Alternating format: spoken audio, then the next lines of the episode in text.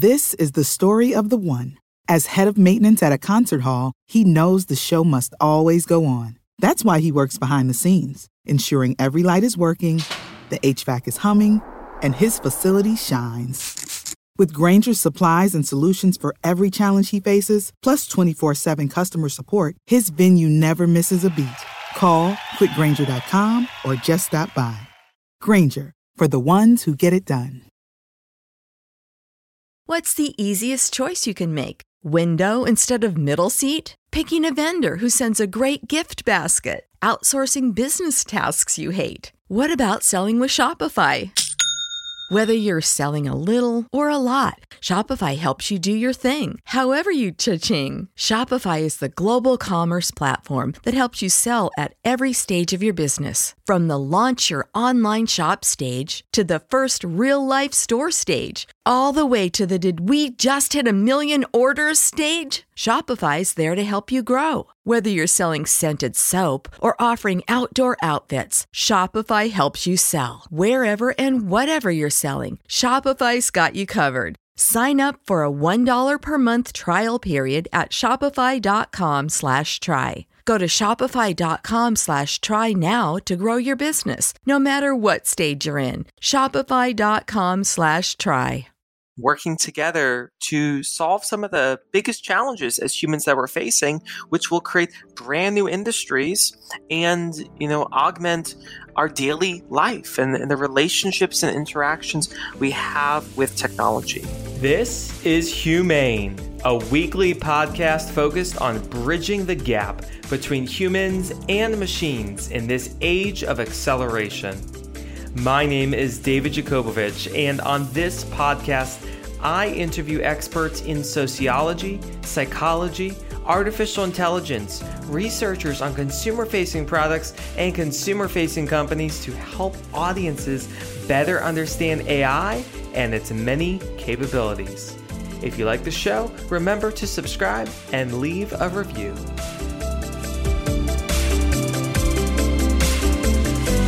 Everyone, and welcome back to the HumAIn Podcast. My name is David Yakobovitch, your host, and with us today is Sameer Maskey, a good friend and colleague of mine in New York City. He's the founder of Fusemachines and the new Fuse AI Fellowship, as well has been teaching with Columbia University for over the past six years. Welcome to the podcast, Sameer. Thank you for having me, David. Glad to be here. Thank you so much. And as a fellow colleague in New York, we're both involved very much in AI and research and education. And I know this year uh, your organization's been launching this new Fuse AI Fellowship. And I was part of one of the first cohorts with the Fusemachines Fellowship. Why don't you share with our listeners a little bit about what this is about? Sure. So we recently launched Fuse.ai scholarship program where we announced scholarship for 10,000 students from underserved communities around the world and here in the United States. The motivation is uh, we believe talent is everywhere, and there are equally talented people everywhere who may not get opportunities to get into the really good schools and get into really good AI training. So, for a lot of uh, students who have not gotten an opportunity, we have created a scholarship program where we provide the scholarship to uh, get trained up in AI here in the US and from developing countries. And as a target, we have announced a scholarship for 10,000 students to be able to get trained in uh, AI. I think it's so amazing what your organization is doing to, in essence, bridge the gap between humans and machines. And can you tell me more about some of the countries that these students are from? And the, and the reason I ask that is everyone today thinks, oh, AI, it's it's a race between the United States and China, but is it going on elsewhere? At the highest level, from the the density of uh, AI engineers, I guess United States and China are the ones who have a lot of AI engineers. For us, what we are focused on is more than any particular country, we are more focused on where are the underserved communities who could uh, where if we are able to train even 10 engineers it could fundamentally make a difference in that community. So we are running these scholarship program in nepal in united states uh, dominican republic and rwanda and we plan to add more countries in the coming months and years I think it's great that you're adding more countries, and part of it's been the mission that um, Sameer and his teams worked on is democratizing AI. I've I've actually attended the Democratize AI uh, meetup in New York, and it's uh, fantastic to see that you know ai should be a global opportunity for all humans to participate in. You know particularly with the new fuse ai scholarship the material is very in depth right? It focuses on advanced algorithms in different python packages very technical so that someone can be hands on and uh, do damage with this right? They could actually create solutions create production and solve problems. And you know, another question that I'm, I'm interested in uh, for you is, you know, on one hand, the Fuse AI scholarship is teaching all the code and the fundamentals for engineers to, you know, be involved in the industry. And on the other hand, the products offered by your startup Fusemachines is very much about, you know, how can your organization bridge the gap by building AI solutions? So the question really is is where do you see the industry going? Is it a code based where everyone codes philosophy? Or also companies bridging that gap for those who may not have those technical skills today? Yeah i think so there are a lot of companies that are trying to build ai systems and there are not enough ai talent. So uh, as the ai gets commoditized more and we build platforms there will be companies that provide solutions with uh, software and services, such as us, where we come in and say, this is what you need, uh, this is what you are looking for, uh, this is the problem that you're trying to solve. So here is a few pieces of modules that we already have that you can license, and here's the set of talented AI engineers that have come through our scholarship program that can work with you on top of those tools to build whatever you need. So there's definitely a need for that, and I see a lot of companies using our service accordingly.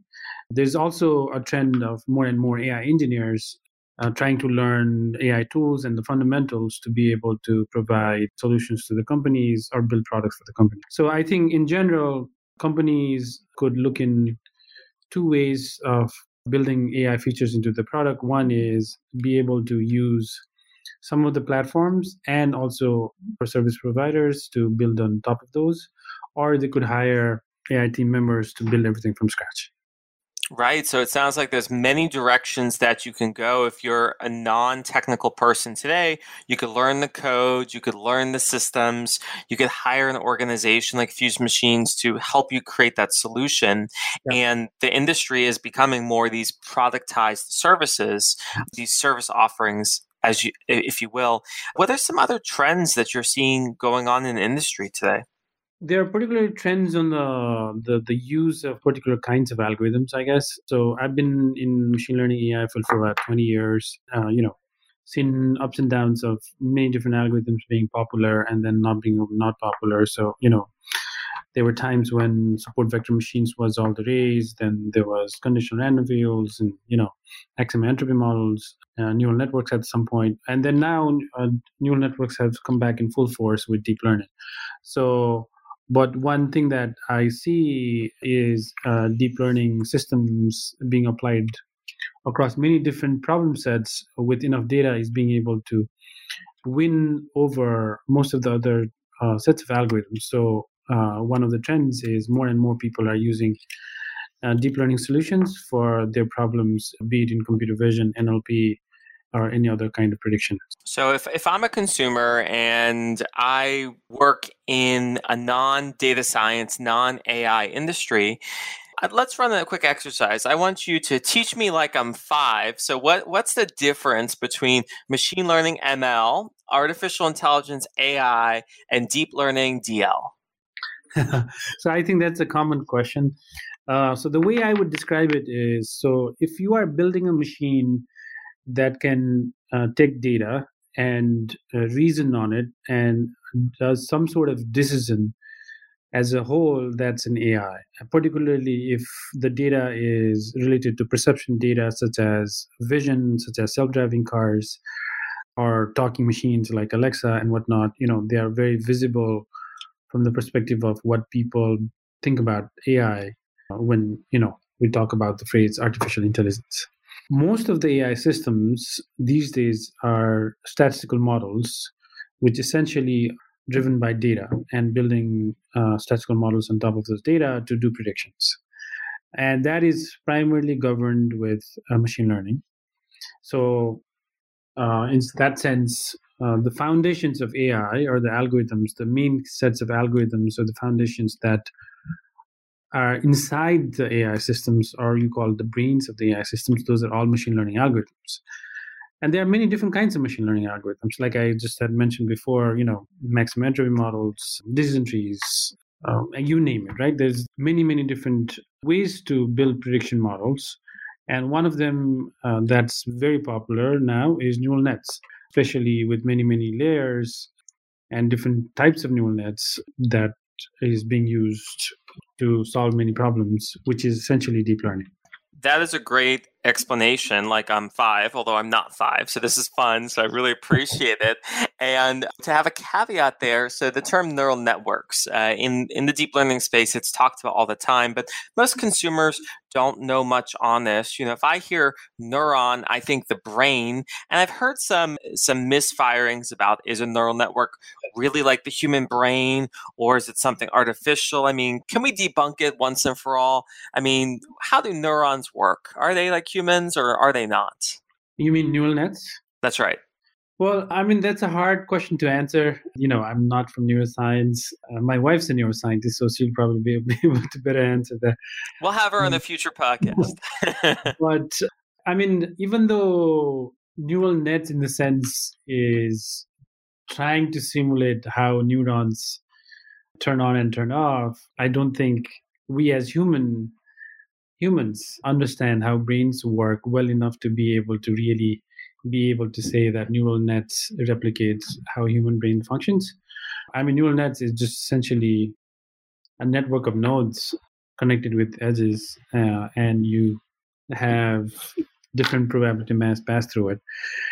So I, I, I'm I'm cautious on being able to try to equate how neural nets work closely with how human brains work because I think we as humans actually have a long ways to go before we actually understand how cognition works uh, in humans itself. Mm, yeah, we see new shows coming out on Netflix, like Altered Carbon and these other futuristic AI shows that are showing cognition and human memory, but it's still maybe yet to be determined. Let's give it another. I don't even know if I want to put a timeline on it, right? Should it be five years, 10 years, 20 years? You know, what does that look like? But, um, Probably, you know, I, if you, I mean, for a small child, right? Like it, the, the small child can, within three years, with, I mean, decent amount of data, but not a lot of data, uh, is able to fully converse uh, with with humans. I mean, I have a four and a half year old daughter, and she understands everything and understands all the context, be able to make right decisions, and be able to talk to very intelligently. While we are yet to have a machine that can, you know, sit down with you and talk for half an hour. I mean, we are far from it. Right. I know in 2018, uh, Amazon had a challenge with universities where uh, it was their grand Turing test, if you will, of, you know, can they break the machine, break this chatbot, where yep. different universities were tasked to, can I make an eight to 10 minute chatbot that, you know, you as a human could say commands to this Alexa device and keep that dialogue going where it made sense, right? And what I thought was most fascinating about it, I looked at some of these algorithms and the conversations they used, and a lot of it was still human trained. There was sentences and scenarios and decisions and rules that all these researchers and the teams were creating. It wasn't like the machine was automatically creating these from the get go. Yeah. Yeah. I think Amazon does this yearly challenge on this. The the challenges on dialogue systems uh, have been going on for many years at this point before all the AI hype, AI hype, you know, like more than ten years. Yeah, and I mean it's, it's just a it's a difficult system to build. And sure. And right now, it's a lot of dialogue systems are pre-trained on uh, you know all the data that's collected from scenarios, like you mentioned. It's not like the the machine is reading five books and starting to converse about it That would be something. I cannot wait till I can give all the books I read each year to a machine and then it could tell me book reports and summaries so I don't have to read anymore. That would be so interesting. But oh my goodness, how is that going to help our world? So I digress. But for things that are helping the world, you know, I know in our past conversations you've talked about some of the exciting projects that Fusemachines has been a part of. You know, one of them including uh, drones that are delivering uh, medicine and experimental capacities in Nepal and, and other very advanced projects. So is there some of the research or projects that you're working on today or your teams are working on that you'd like to share with our viewers? Sure. I mean, the, one of the systems that we were building was drones, as you had mentioned, for medical del- medicine delivery in, in Nepal. In Nepal is very mountainous and you know not enough roads, so a lot of people who live on top of the mountains and villages they don't get quick access to medicine. So we and build uh, drones for delivering medicine. We are also working on various language recognition systems, speech recognition systems for other languages. And we are doing a lot of advanced research on building dialogue systems and question answering systems. Sure. And on the languages, so, you know, most of us around the world take a second language. You know, for me, my second language I was learning in high school and college was Spanish. And then I picked up a little bit of uh, French and some Mandarin. You know, I'm dabbling in different languages. But, you know, I, I think as a human, one of the challenges is it takes so much discipline and commitment to pick up languages and is it worth the effort? So maybe a question i have for you is is how good is that technology happening here for recognizing speech in real time or, or translating that in conversations? Yeah i mean i actually worked on the speech to speech translation for almost five years at ibm watson the research center before. It's a hard problem but it has come a long ways and these days speech recognition systems work quite well, at least in a non-noisy environment and with single speakers. And uh, machine translation is starting to work pretty decently as well. So there are speech-to-speech translation systems on your phones that can let you get by when you travel to a different country. I think there's still not a full system that could translate as good as humans, but some of these uh, translation apps at least allows you to travel to a country where you may not, where the country's main language may not be uh, English. Right. So if, if I'm a high school student or college student today, should I just give up on learning a second language? Should I be like, oh, the technology is going to catch up? So, you know, I don't need to learn Spanish. Why don't I just. I don't think, no, I don't think so. I, I don't think it's going to catch up fast enough uh, such that it would make language learning a foreign language redundant in even next five ten years. So if you're listening right now maybe if you're listening in 20 years from now maybe it would be a different answer but at the mo- current moment in history i think uh, you would still get a lot out of learning a second language or third language Right. And so I guess to take that even further to jobs and the future of work and how industries are changing, uh, you know, a lot of uh, diplomats work in uh, being foreign translators and, and so forth. And there's companies that do transcription and language translation. So, you know, since you've done a lot of work in the speech recognition space, is there any new breakthroughs that you're seeing that maybe consumers could expect in the next couple of years to uh, hit the market? I think the language translation systems, uh, speech to speech translation system, I mean, it is continuously improving. I don't think there will be like an aha moment where it suddenly starts to translate everything perfectly tomorrow.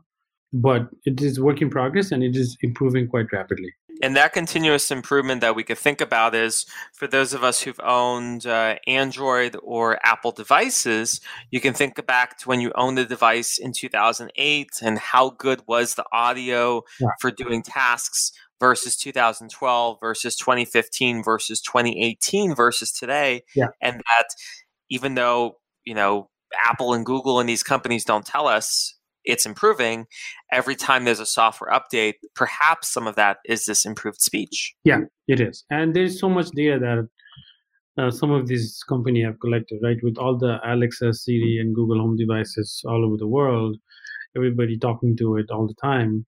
You could imagine the amount of data that is being collected that could potentially improve the system more and more as the years go by. So, what I'm hearing from our conversation today is it sounds like humans and machines are going to more work together that yes technology is changing it's more gradual over time and it could augment human capabilities but the question would be if i'm starting to learn today what's right should i be getting this college degree should i go through a boot camp you know I'll do Fuse AI and just jump into the workforce. Or currently, I'm working today. I mean, how concerned should I be about my jobs? I think some jobs would be automated. That's just going to happen. The more if if somebody's doing a very repetitive task every day, then you should worry a little bit, I guess, on if that repetition could be automated by machines. But there are also a lot of other tasks that's going to take quite a while before machines can, you know, automate. I think a lot of people at least should think about if they should at least learn some level of AI, machine learning, and computer science technologies as computer science seeps into all different industries and verticals and business applications. And now, on top of computer science, the AI layer is also being added to automate more stuff. So people should, I think, think about how they should get more familiar with the new technologies on computer science and particularly AI. But and some should also think about if their jobs could be automated. But I don't think everybody should just get scared that their job's gonna get replaced tomorrow a little too much hype, right? It's a little overblown, but I mean, classic case we could look at, for example, is the new uh, Amazon Go technology, which is creating cashierless stores. You know, there was one launched in Seattle, Washington. There's one being launched in Manhattan, in New York State, and the goal is that well, there's going to be just in time inventory and a store manager or two, or maybe a clerk, but you can just pick up and go. So you know th- these are individuals right? Who who is your standard cashier right? We'd have to profile that person and and see how to transition them. Um, but then the next question is okay well if it's going to be automation how can you too be part of the automation? Can you build the next ai startup?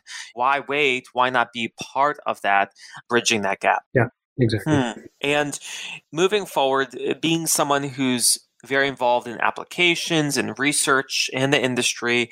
What are you seeing as any of the the new breakthroughs or something that's on your radar that you think is a really interesting technology that over the next couple of years it's it's kind of like the underdog or being underrated right now, but you think people should pay attention to? There's a lot of uh, computer vision algorithms that are making a lot of strides on what it can do, and you could find some of these and the machine learning conferences like ICML and NIPS and whatnot. But one of the things that I think could be transformational, and it's not necessarily an underdog, but it gets talked about quite a bit, is self-driving cars. Uh, from the perspective of the impact of AI, uh, I think it's becoming more and more real.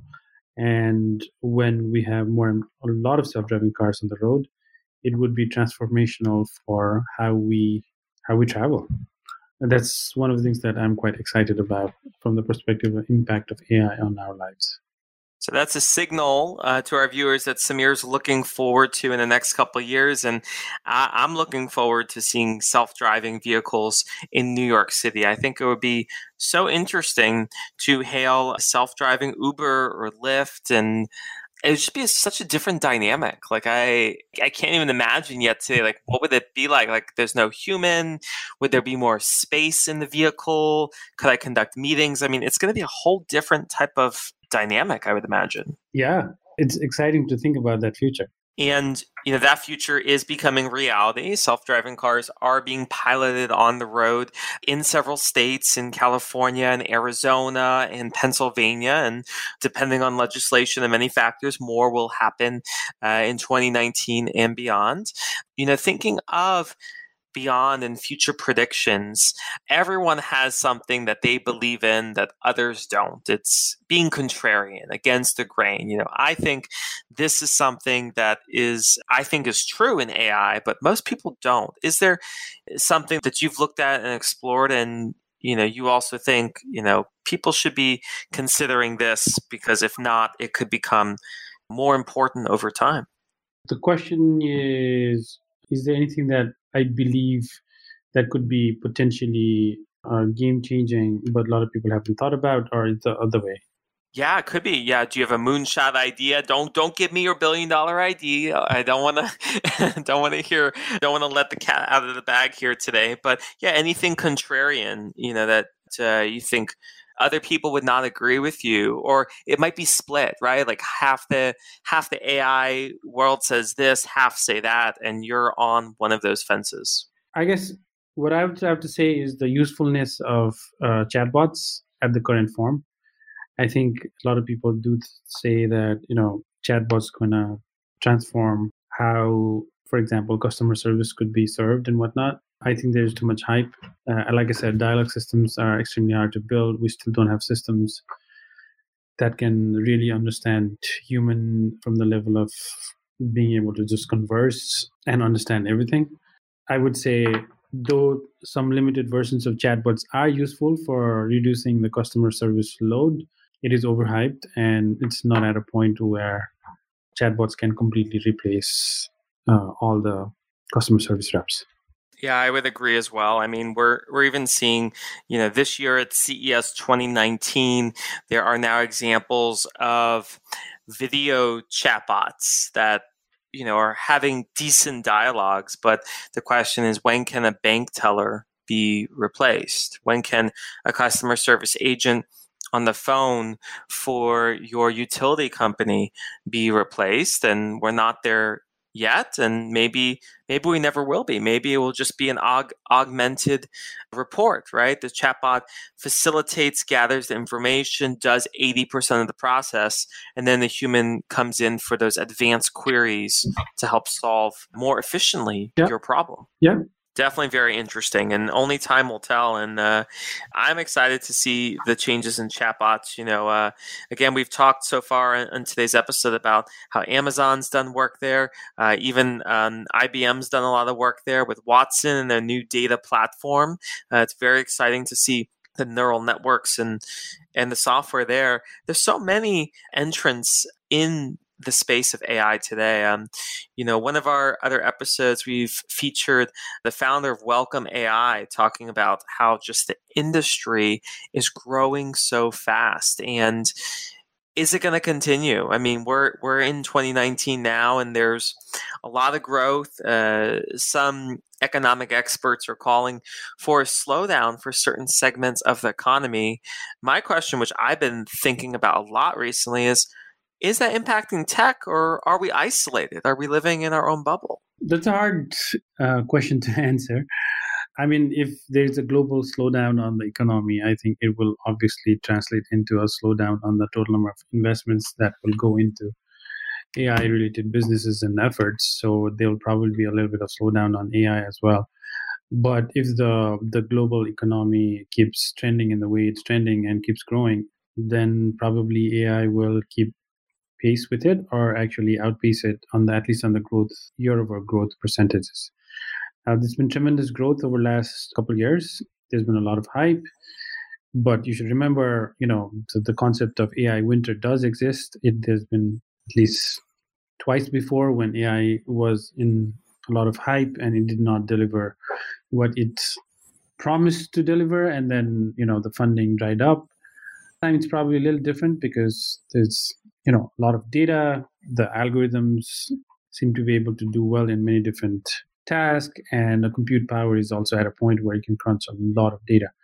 So maybe we do not come into the same kind of ai winter but if the global economy slows down i'm pretty sure the level of investments in ai will also slow down a little bit and of course, this is all hypothetical. So, for our consumers, depending on when you're watching uh, and listening to this podcast, we'll see how those predictions do hold true or not. Yeah. You know, I think what's interesting and, and one of our key takeaways is that AI can be applied anywhere to any team on any country that you're at, and that just having one or two individuals in your organization that know this technology can change the course of your company and potentially your local economy. And it sounds like Fuse AI is is part of that dialogue. There'll be thousands of individuals over the next uh, couple years going through the program, helping democratize that process. You know, what does it mean to you, Samira, to be part of that dialogue where you are having an impact on countries all over the world? It's uh, we are humbled by it, and uh, we are glad to be in this juncture of being able to contribute in this transformation that AI is bringing to many different businesses, industries, and countries. And we are excited about it to play a small part into this transformation on being able to bring about AI talent in all these different places where it could have its own significant impact uh, locally uh, all over the world. You know, you're playing a small part, but it's a critical part. It's a critical part to bridge the gap between humans and machines in this age of acceleration. And before we know it, there will be dare I say, hundreds of thousands or millions of AI practitioners who will be working together to solve some of the biggest challenges as humans that we're facing, which will create brand new industries and, you know, augment our daily life and, and the relationships and interactions we have with technology. Yeah. Uh, what an exciting time this is. It is. It is.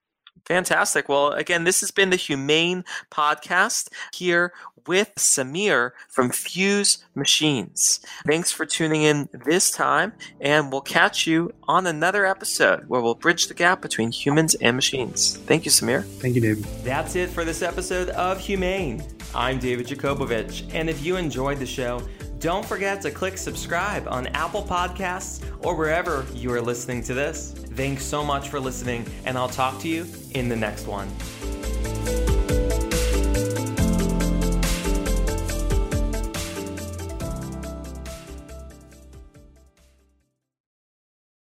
This is the story of the one. As a maintenance engineer, he hears things differently. To the untrained ear, everything on his shop floor might sound fine but he can hear gears grinding or a belt slipping. So he steps in to fix the problem at hand before it gets out of hand. And he knows Grainger's got the right product he needs to get the job done, which is music to his ears. Call, clickgrainger.com, or just stop by.